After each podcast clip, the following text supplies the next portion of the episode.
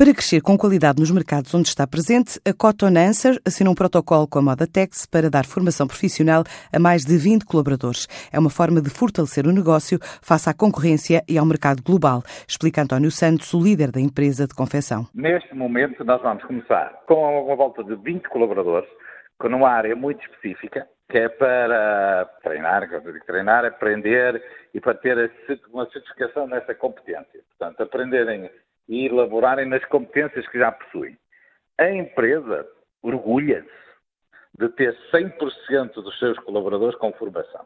Portanto, é algo que se orgulha. E nessa perspectiva, também assinou este protocolo com a Modatex, de forma por, por equipas, em vários departamentos de formação, desde a modelagem, à, à confecção, à detecção de defeitos, uh, por aí fora. Portanto, não falamos apenas de uma área específica.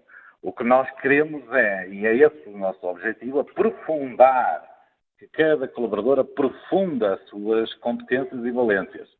E como nós sabemos que hoje em dia a certificação dessa valência também é algo muito importante, e é sempre importante nós termos a colaboração de centros de formação e centros dedicados à têxtil, que, vamos ser realistas, têm outra outra visão, porque colaboram com outras empresas concorrentes e por isso trazem com eles também outra visão e nós não nos centramos apenas na nossa visão interna da empresa. E nós, como empresa, devemos estar sempre abertos a colaborar e evoluir e aprender sempre coisas novas.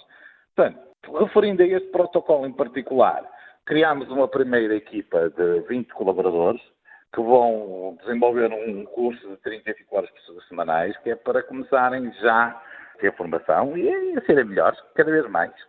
Nós somos uma empresa de vocação completa exportadora. Se me perguntar se sentimos um mercado europeu e mundial em retração, sentimos é, instável. A palavra mais correta para dizer, para definir como está o mercado, eu diria instabilidade. O facto de não sabermos com que regras podemos ter num curto espaço de tempo. Como nós somos uma empresa que cria, nós criamos um espaço, com um espaço temporal de um ano, dois anos. Portanto, nós trabalhamos sempre com duas estações à frente, uma estação à frente.